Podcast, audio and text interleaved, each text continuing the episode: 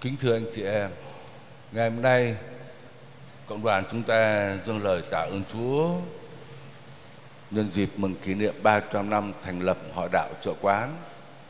300 năm, biết bao nhiêu là biến cố, thăng trầm, vui buồn trong lịch sử của Họ đạo này. Chúng ta không thể nói hết được. Tuy nhiên chúng ta lược lại một vài cái biến cố trong lịch sử 300 năm này và chúng ta đọc lại trong ánh sáng của bài đọc lời Chúa trong ngày lễ Thánh Tâm hôm nay. Có nghĩa là chúng ta đọc lại cái lịch sử 300 năm dưới ánh sáng của tình yêu của Thiên Chúa. 300 năm, lịch sử dài lắm. Và người ta nói rằng là bây giờ theo sử liệu thì 300 năm của Chợ Quán có lẽ là chắc chắn nhất rồi. Hình như cái nhà thờ xóm chiếu, Họ đạo xóm chiếu hình như là có trước Chợ Quán. Người ta nói vậy nhưng mà không có cái sử liệu nào hết. Mà riêng Chợ Quán thì có sử liệu, cho nên chắc chắn đây là một cái giáo xứ rất là cổ kính của miền đất Sài Gòn này. Trước hết chúng ta phải nói rằng giáo xứ Chợ Quán này được thành lập, được quy tụ là do tình yêu của Thiên Chúa. Chính tình yêu của Thiên Chúa kêu gọi chúng ta, tuyển chọn chúng ta, quy tụ chúng ta thành cái họ đạo Chợ Quán này. Chúng ta thấy cũng làm lạ. Tại sao mà Chúa không chọn, ví dụ như huyện Sĩ đi, Cầu Kho đi, mà lại chọn cái họ đạo Chợ Quán này? Không biết. Chợ Quán có gì hơn đâu, chắc chỉ có quán hơn thôi. Tôi nói lúc bây giờ quy tụ ở đây bởi vì chỗ này nhiều quán lắm, người ta gọi Chợ Quán là vì thế. Chắc chỉ có quán là hơn người ta thôi, nhưng mà lại được Chúa chọn như vậy. Trong bài đọc thứ nhất, anh chị em thấy sách Đệ Nhị Luật nói với dân Do Thái thế này: Thiên Chúa kêu gọi anh chị em, Thiên Chúa tuyển chọn anh chị em làm dân riêng của người, không phải vì anh em là một dân đông, không phải anh chị em tài giỏi gì hết, nhưng mà chỉ vì là Thiên Chúa yêu thương và chọn anh chị em. Chúa yêu là bởi vì Chúa yêu, đơn giản vậy thôi. Anh chị em chẳng có công lao gì hết trước mặt Thiên Chúa. Tổ tiên ông bà chúng ta ở cái họ đạo Chợ Quán này có gì hơn không? Không, không có gì hết. Đó. Trong bài đọc thứ hai, Thánh Gioan nói chúng ta rằng Thiên Chúa là tình yêu. Không phải chúng ta yêu Thiên Chúa, mà chính Chúa yêu chúng ta trước. Không phải vì chúng ta thánh thiện, tài giỏi gì, nhưng mà chỉ vì Chúa yêu thương chúng ta. Thánh Phao-lô còn nói rõ thế này này: Thiên Chúa kêu gọi chúng ta vào dân thánh không phải vì công lao của chúng ta, nhưng do kế hoạch và ân sủng của người. Chỉ có vậy thôi. Và đọc lại lịch sử chúng ta thấy đúng là do tình yêu quan phòng của Chúa dẫn dắt. Vào thế kỷ thứ 18, lúc đó đã có di dân rồi, chứ không phải bây giờ mới có di dân. Những người di dân từ xa, có lẽ từ Huế, muốn đi khởi nghiệp trên cái vùng đất mới. Vùng đất mới thì có công ăn việc làm, có gì nó có nhiều phúc lợi hơn. Hoặc là trốn cái cảnh bắt đạo ở miền Trung, hoặc là trốn bắt lính, trốn thuế, sợ đói kém. Cho nên nhiều giáo dân từ Huế đã đến cái vùng đất này. Các cụ nói thế này là những người di dân đó cùng làm một nghề với nhau và cùng một lòng tin, cho nên đã tạo nên cái xóm bột, có chợ, có nhiều lều quán, cho nên từ đó người ta gọi đây là Chợ Quán. Người ta nói như vậy. Và thưa anh chị em, họ đạo chúng ta được thành lập năm 1723. Chúng ta thấy cái sự phát triển mạnh mẽ như thế nào. Sau có 2 năm thôi thì cái họ đạo này đã quy tụ được 300 người rồi. Anh chị em ngày nay truyền giáo được bao nhiêu? 2 năm được 300 người rồi. Rồi năm 1733, tức là 30 năm sau thành lập họ đạo, lúc bây giờ tổ tiên chúng ta đã làm được một cái ngôi nhà thờ vĩ đại, chiều dài 55 mét, chiều ngang 20 mét, lớn hơn nhà thờ Chợ Quán bây giờ. Mà tại sao có nhà thờ như thế? Là số tín hữu đông thôi. Sau có 30 năm mà đã phải làm nhà thờ lớn hơn nhà thờ này, thì chúng ta thấy cái công trình truyền giáo nó thành công đến cỡ nào. Rồi năm 1766, khi Đức cha Pigen đến đây dâng lễ, có cả giáo dân, cả lương dân tham dự. Và ngày hôm ấy, 600 người được rửa tội và 7.000 người được thêm sức. Khủng khiếp không? Quá cỡ. Và thời lúc bây giờ, các cha truyền giáo ở đây là các cha Francisco đã chăm lo mục vụ và truyền giáo trong suốt 115 năm. Rồi dần dần thì chuyển sang chế độ gọi là bản xứ, tức là theo yêu cầu của Tòa Thánh.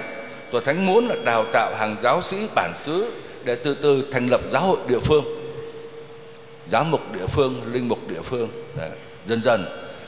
Và Tòa Thánh tăng quyền hạn cho các đại diện tông tòa và tổ chức lại các cái đơn vị giáo điểm, giáo xứ, đào luyện những người chuyên trách việc dạy giáo lý. Và họ đạo Chợ Quán cứ như thế ngày càng tăng trưởng lên. Điều thứ hai, khởi đầu rất tốt đẹp như thế, nhưng mà cái họ đạo Chợ Quán này cũng đã phải lớn lên trong sự gian khổ, trong đau thương, trong sự bách hại. Cũng như chúng ta được nghe trong bài đọc thứ hai, Thánh Gioan nói chúng ta, Thiên Chúa yêu thương chúng ta, ban con một của Ngài cho chúng ta để cứu độ chúng ta. Mà khi vào trong trần gian này thì Chúa Giêsu đã gặp cái gì? Lúc đầu có sự thành công, lúc đầu thì người ta cũng đón nhận, người ta đi theo Chúa ồn ồn, rất đông, đông lắm. Đấy. Nhưng mà dần dần thì những người chống Chúa càng ngày càng đông hơn. Người ta chống Chúa, người ta từ khước cái sứ điệp tin mừng của Chúa, người ta bắt Chúa, người ta đánh đòn, sỉ nhục và cuối cùng treo trên cây thánh giá, giết Chúa trên cây thập giá. Mà Thiên Chúa đã biến tất cả đau thương bách hại đó trở thành của lễ đền tội chúng ta. Cái cuộc rao giảng tin mừng của Chúa Giêsu cũng đã gặp khó khăn, gặp bách hại, nhưng mà Chúa đã biến cái sự đau thương bách hại đó để trở thành của lễ đền tội cho chúng ta, để từ đó tin mừng lan rộng ra khắp nơi ở trên thế giới này. Anh chị em thấy mầu nhiệm cứu độ luôn luôn phải đi ngang qua thập giá, luôn luôn, không tránh được, không sớm thì muộn. Cái công cuộc loan báo tin mừng cũng phải đón nhận sự bách hại, khắp mọi nơi trên thế giới đều như thế cả.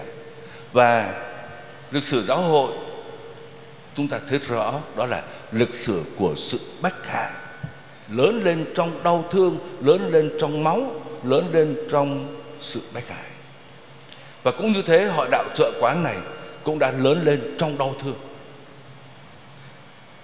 Lúc ban đầu như chúng ta đã nói đó, các cha truyền giáo là các cha dòng Francisco, các cha gặp nhiều khó khăn lắm. Và lịch sử còn kể lại là cha Jose Garcia vừa đối phó với cuộc bách hại, rồi vừa bị bão cuốn đi tất cả các công trình nhà thờ đang dở dang, rồi lại sợ quân chân lạp đến tấn công nữa. Và cuối cùng thì Ngài đã bị quân của Võ Vương giải ra triều đình Huế, rồi trục xuất về Philippines.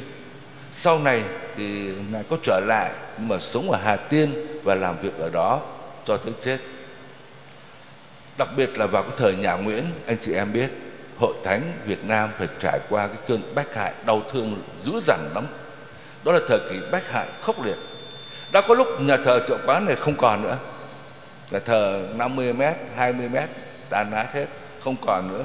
Và các linh mục phải lẩn trốn trong nhà dân, hoặc là phải giả dạng làm người thường để đi vào trong đám cưới, đám ma để gặp gỡ giáo dân. Và thánh lễ thì phải cử hành vào ban đêm. Cái thời kỳ bách hại như thế, cha mẹ phải dạy giáo lý cho con cái, không tới nhà thờ được nữa. Và các quý chức lúc đó trợ giúp các cha giáo dân một cách tích cực trong khả năng của mình. Trước khi mà quân Pháp tiến đánh vào Sài Gòn thì nhà Nguyễn lại càng gia tăng bách hại nữa. Nhiều giáo dân Chợ Quán bị bắt đi phân xác, tức bị phân tán và sáp nhập vào Biên Lương, bị bắt và phân sáp vào 18 thôn vườn trầu. Nhưng mà điều kỳ diệu của lịch sử truyền giáo là thế này: khi bị phân sáp như thế thì chính những người này đã làm cho nhiều người biết Chúa hơn, và chính họ đã làm nòng cốt, làm phát triển thành các họ đạo về sau này, như là họ đạo Hóc Môn, Bà Điểm, Tân Hưng và Chợ Cầu. Anh chị em thấy kỳ diệu không? Cũng như trong Kinh Thánh, khi các môn đệ của Chúa bị bách hại ở Jerusalem, họ bắt đầu đi về miền quê, về Samaria, họ trốn đi, mà đi đến đâu thì rao giảng tin mừng đến đấy. Bảo đi không đi, bắt bớ là phải đi thôi.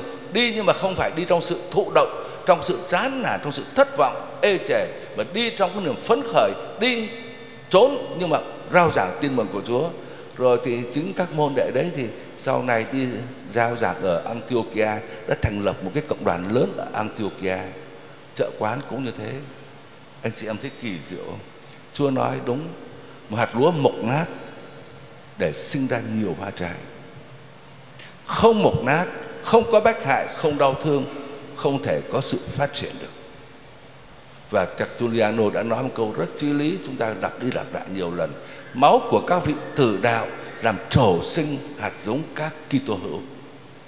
Chính cái dòng máu đó, đau thương đó, nó làm phát sinh ra nhiều Kitô hữu. Chúng ta không làm được đâu, việc của Chúa Thánh Thần làm.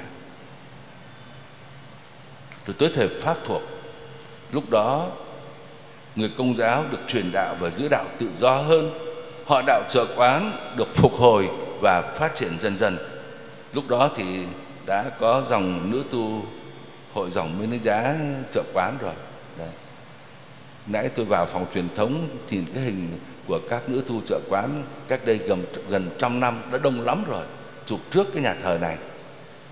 Các sơ muốn mua bản quyền thì phải trả tiền, bên nhà dòng không có cái hình đấy. Và niềm tin của giáo dân lúc đó được củng cố vững vàng. Đấy.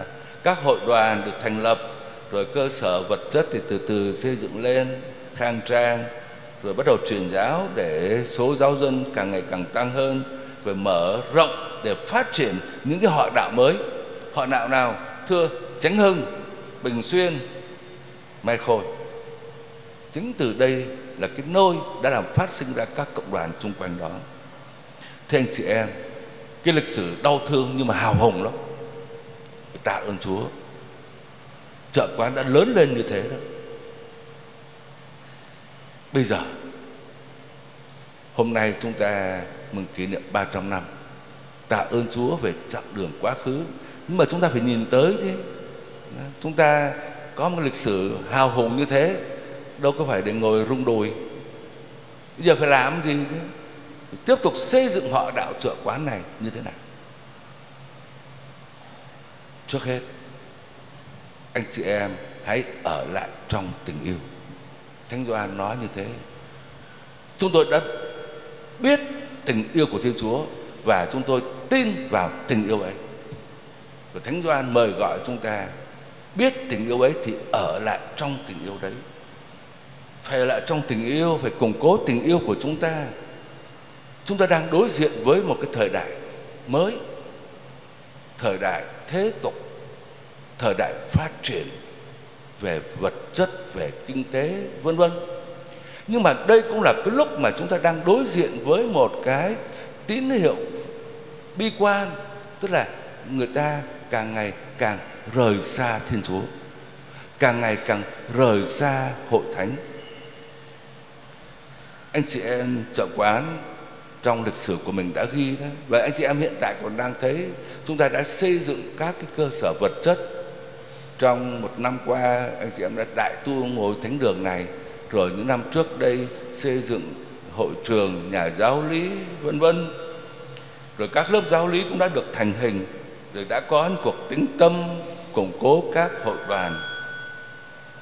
Rồi anh chị em đã ghi lại là một cộng đoàn phong hộ của Chợ Quán này rất là mạnh mẽ, sốt sắng, duy trì, đặc biệt qua các thánh lễ, các giờ trầu, giờ cầu nguyện theo phương pháp Tê Dê, rồi rước kiệu hàng tháng, đọc giờ kinh phụng vụ, các đoàn thể ca đoàn, lễ sinh, lớp giáo lý viên, vân vân.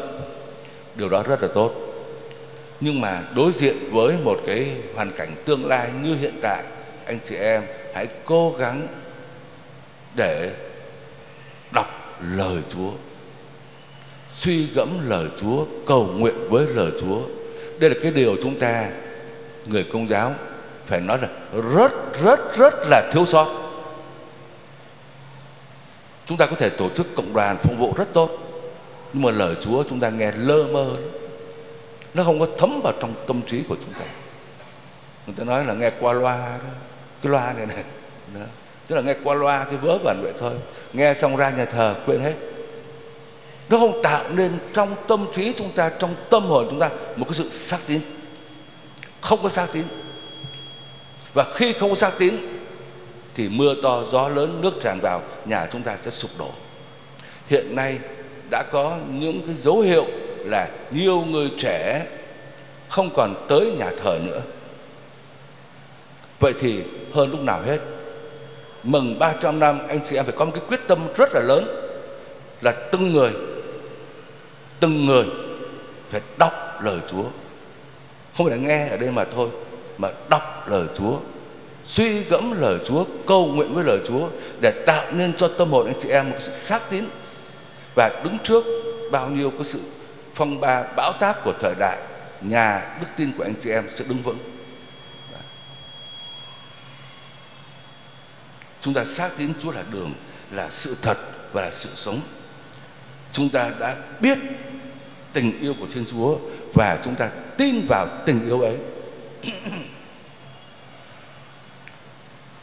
Trong giai đoạn mới này, chúng ta còn phải có trách nhiệm làm chứng cho tình yêu nữa.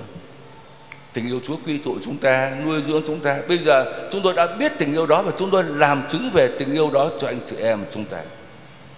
Nếu chúng ta yêu thương nhau thì Thiên Chúa ở lại trong chúng ta và tình yêu của người nơi chúng ta mới nên hòa hảo. Mình nói mình yêu Chúa, mình tin vào Chúa, nhưng mà phải chứng tỏ bằng cách là yêu thương nhau. Thánh Gioan nói rất rõ với chúng ta như thế, lặp đi lặp lại nhiều lần trong cái bài đọc vừa qua. Chúng ta cũng vui mừng bởi vì Họ đạo Chợ Quán đang có những cộng đoàn bác ái, những lớp học tình thương, phòng khám bệnh, rồi phát thuốc miễn phí, lớp dạy cắt may, hội bác ái Vinh Sơn giúp các xứ nghèo xây sửa nhà thờ. Đó là những điều đáng mừng. Nhưng mà anh chị em hãy còn quan tâm hơn nữa để chăm sóc nhau, nhất là những người nghèo khổ bị bỏ rơi. Trong xã hội của chúng ta đây, trên thế giới toàn thể nhân loại, càng văn minh thì cái tình người càng sa sút. Người ta phát minh ra đủ mọi thứ tiện nghi để cho con người sống thoải mái. Người ta chú trọng tới kỹ thuật, tới người máy, tới AI, tới trí khôn nhân tạo, vân vân, tới các phương tiện vật chất. Nhưng mà chính lúc đó người ta quên tình người. Con người càng ngày càng bị một cái trái tim nó khô cằn, nó chai đá. Người ta lo cho mình, không quan tâm tới người khác. Hơn ai hết, chính anh chị em là những người đã tin vào tình yêu, và chúng ta có bổn phận là chia sẻ tình yêu đó cho anh chị em chúng ta. Nếu chúng ta yêu thương nhau thì Thiên Chúa ở lại trong chúng ta, và tình yêu của người nơi chúng ta lúc đó mới nên hoàn hảo.